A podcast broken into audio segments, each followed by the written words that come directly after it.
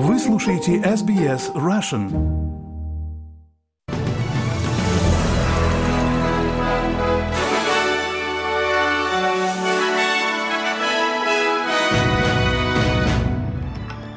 Добрый день, вы слушаете новости СБС на русском языке в студии Виктория Станкеева. Сегодня понедельник, 19 февраля и коротко о главных новостях к этому часу.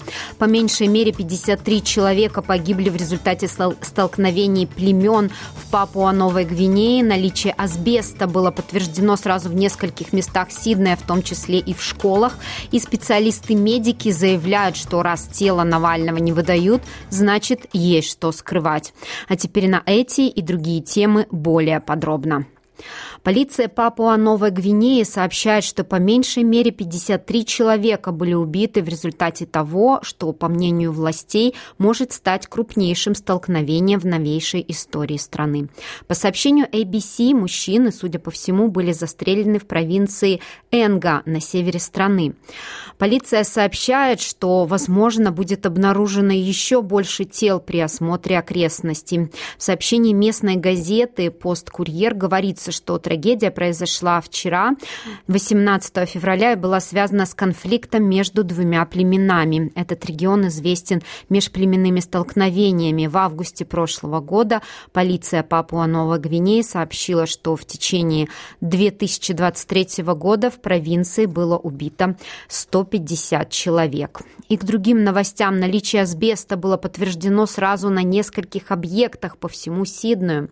Колледж Доремиев Файдо Восток на западе Сиднея стал пятой школой, подтвердившей наличие асбеста после того, как на прошлой неделе на нескольких участках было проверено, что асбест был обнаружен и в государственной школе Ливерпуля. Колледж продолжает работать и сегодня, а опасный участок изолирован и оцепенен. Результаты проверок на наличие асбеста еще предстоит подтвердить в трех школах на юго-западе Сиднея, государственной школе Эдманса Парк, христианском колледже Мануан в Карахил и католической начальной школе Тринити в Кемпер-Крик. А министр окружающей среды Таня Плиберсик обвинила Питера Даттона в помощи контрабандистам в рекламе, заявив, что федеральное правительство смягчило меры по обеспечению безопасности границ. Это произошло после того, как на прошлой неделе около 40, 40 человек прибыли на лодке недалеко от отдаленного поселения в Западной Австралии в заливе Бигл. Мужчины, предположительно из Пакистана, Индии, Бангладеш, сейчас доставлены в офшорный миграционный центр Австралии на Науру.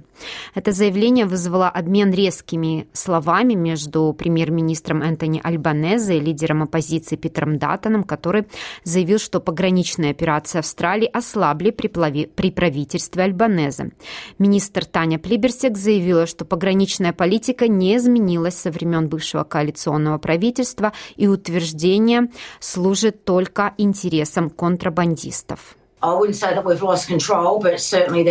Глава операции «Суверенные границы» ясно дал понять, что ничего не изменилось. Они не думают о национальных интересах Австралии. Они подрывают нашу национальную безопасность и дают контрабандистам контент, который им нужен для продажи рекламных роликов на этих сайтах.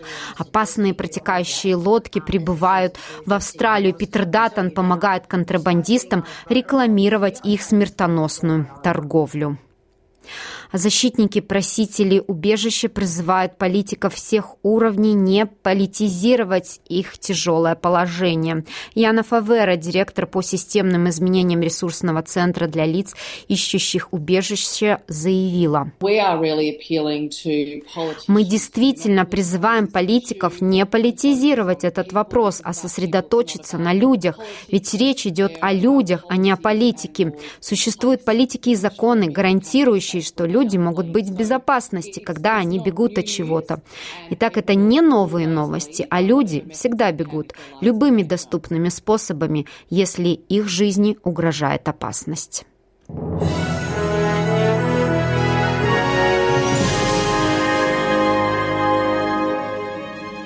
Продолжаем наш выпуск. Независимый сенатор Жаки Ламби заявила, что она не удивлена тем, что австралийцы говорят, что выступают за изменения по снижению налогов, учитывая давление на их стоимость жизни. Последний опрос Australian Financial Review показал, что австралийцы в целом поддерживают новые изменения правительства Альбанеза, касающиеся третьего этапа налоговой реформы. Благодаря изменениям все налогоплательщики сэкономят деньги. При этом 84% людей получат больше выгод, чем бы они получили при первоначальной схеме коалиции. Опрос показал, что 44% поддерживают новые изменения по сравнению с 15%, которые выступают против. Сенатор Ламби говорит, что снижение налогов поможет, но правительству необходимо делать больше для решения финансовых проблем, с которыми сталкиваются многие австралийцы. Я думаю, что люди переживают это очень тяжело, и дело не только в снижении налогов, дело в нехватке жилья. Речь идет о ценах в супермаркетах, о ценах на топливо, и, на, и не дай бог там получить еще и счета на электроэнергию. Поэтому я думаю, что нужно пойти гораздо дальше. Это не просто одно действие. Здесь вам придется сделать несколько ходов. И я думаю, что одна из самых больших вещей – это цены на электроэнергию. А представители здравоохранения ООН заявили, что из-за нехватки топлива израильских атак вторая по величине больница сектора Газа полностью вышла из строя. Представитель Министерства здравоохранения Газа заявил, что в больнице Насира в южном городе Хайюнюнис нет электричества, недостаточно персонала для лечения многих пациентов, которые все еще там укрываются. Большинство больниц Газа были выведены из строя из-за боевых действий и нехватки топлива. В результате чего более двух миллионов человек остались без надлежащего медицинского обслуживания, в то время как палестинские органы здравоохранения заявляют, что 7 октября было убито почти 29 тысяч человек. Всемирная организация здравоохранения призывает Израиль предоставить своему персоналу доступ в больницу после того, как недельная осада и рейды израильских сил в поисках боевиков Хамас помешали им помогать их пациентов. Марьяна Столярич-Эгер, президент Международного комитета комитета Красного Креста призвала к уважению международного гуманитарного права. Война – это не пространство беззакония. В военной ситуации вам не решено, не разрешено делать все, что вы хотите. Вы не можете выиграть войну любой ценой за счет гражданского населения. Вы не можете дегуманизировать другую сторону. А бывший премьер-министр Скотт Моррисон выступил на митинге в Сиднее, организованном христианскими группами, осуждающими антисемитизм. Организатор митинга и соучредитель группы Never Again is Now, преподобный Марк Лич, рассказал SBS, что австралийцам, евреям важно знать, что христиане будут противостоять ненависти. Преподобный Лич заявил, что он встревожен сообщениями об увеличении количества антисемитских инцидентов, зарегистрированных 7 октября. Скотт Моррисон напомнил собравшимся о том дне, когда боевики Хамас напали на юг Израиля, убив около 1200 человек и взяв в заложники около 240 человек. We say never again in relation to October 7. Мы говорим никогда больше и в отношении 7 октября, потому что 7 октября свободный мир не сдержал своего обещания, что никогда больше это не повторится. Мы говорим, что после Холокоста никогда больше этого не случится. Но за один день над, над народом Израиля было совершено преступление такого уровня, которого мы не видели со времен Холокоста. Независимый депутат Жаки Ламби и комментатор от коренных народов Уоррен Мандин также присоединились к бывшему премьер-министру, обратившись к собравшимся на митинге.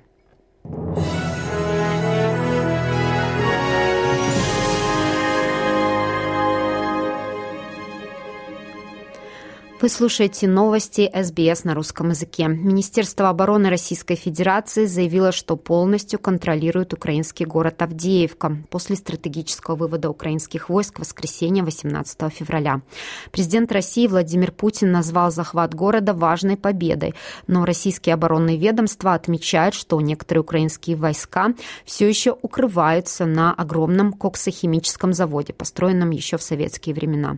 Потеря города – самая большая победа победы России с момента захвата Бахмута в мае 2023 года. Она произошла почти через два дня, за два дня а, до второй годовщины полномасштабной войны. Президент США Джо Байден заявил, что вывод войск Украины чтобы спасти войска от полного окружения после нескольких месяцев ожесточенных боев, был вызван сокращением поставок, поскольку финансирование было задержано американскими республиканцами в Конгрессе. И к другим новостям. Тело Алексея Навального находится в морге окружной клинической больницы Салихарда. Об этом пишет BBC со ссылкой на источники новой газеты «Европа». Тем временем специалисты-медики, с которыми поговорили журналисты BBC, полагают, что чем дольше российские власти тянутся вскрытием тела Алексея Навального, тем менее вероятной представляется версия о его смерти от естественных причин. В субботу семья Алексея Навального весь день безуспешно пыталась найти тело политика, умершего умершего в колонии в Харпе. По словам источника новой газеты «Европа», тело Навального сперва повезли а, в Лабытнанги, но вечером 16 февраля доставили в Салихарскую окружную клиническую больницу на улице Мира. Мама и адвокат Навального, которые приехали в колонию в Харпе, где он отбывал свой срок, отправили в морг Салихарда, но там им сказали, что у них нет тела Навального.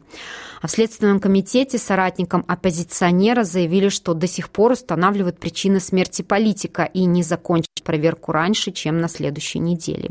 Сотрудник Салихардской станции скорой помощи рассказал изданию, что, по его информации, на теле Навального обнаружены синяки, полученные при жизни, но они были не от побоев. Как сотрудник скорой с довольно большим стажем могу сказать, что такие повреждения, как описывают их те, кто видел, появляются от судорог. Человек бьется в конвульсиях, его пытаются удержать, а судороги ведь бывают очень сильными. Вот кровоподтеки и появляются. А еще говорили, что на груди у него тоже синяк имеется. Но такой, который появляется в связи с непрямым массажем сердца, рассказал источник. То есть реанимировать его все-таки пытались, и умер он, скорее всего, от остановки сердца. Но почему произошла эта остановка, пока никто ничего не говорит, пишет новая газета «Европа».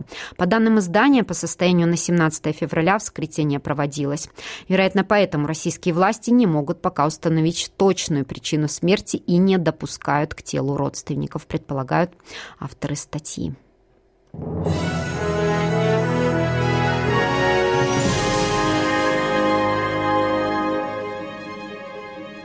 И в завершении этого выпуска курс валют на сегодня и прогноз погоды. Австралийский доллар сегодня торгуется по цене 65 американских центов, 61 евроцент и 60 рублей 51 копейка. И о погоде. В Перте будет облачно, плюс 42, в Аделаиде солнечно, плюс 34, в Мельбурне облачно, плюс 23, в Хобарте облачно, плюс 21, в Канберре дожди, возможен шторм, плюс 26, в Лонгонге дожди, плюс 25, в Сиднее продолжительный сильные дожди плюс 27, в Ньюкасселе также дожди плюс 29, в Брисбене дожди плюс 30, такая же погода и в Кернси плюс 30 и дожди, и в Дарвине дожди плюс 32. И это были все главные новости СБС к этому часу.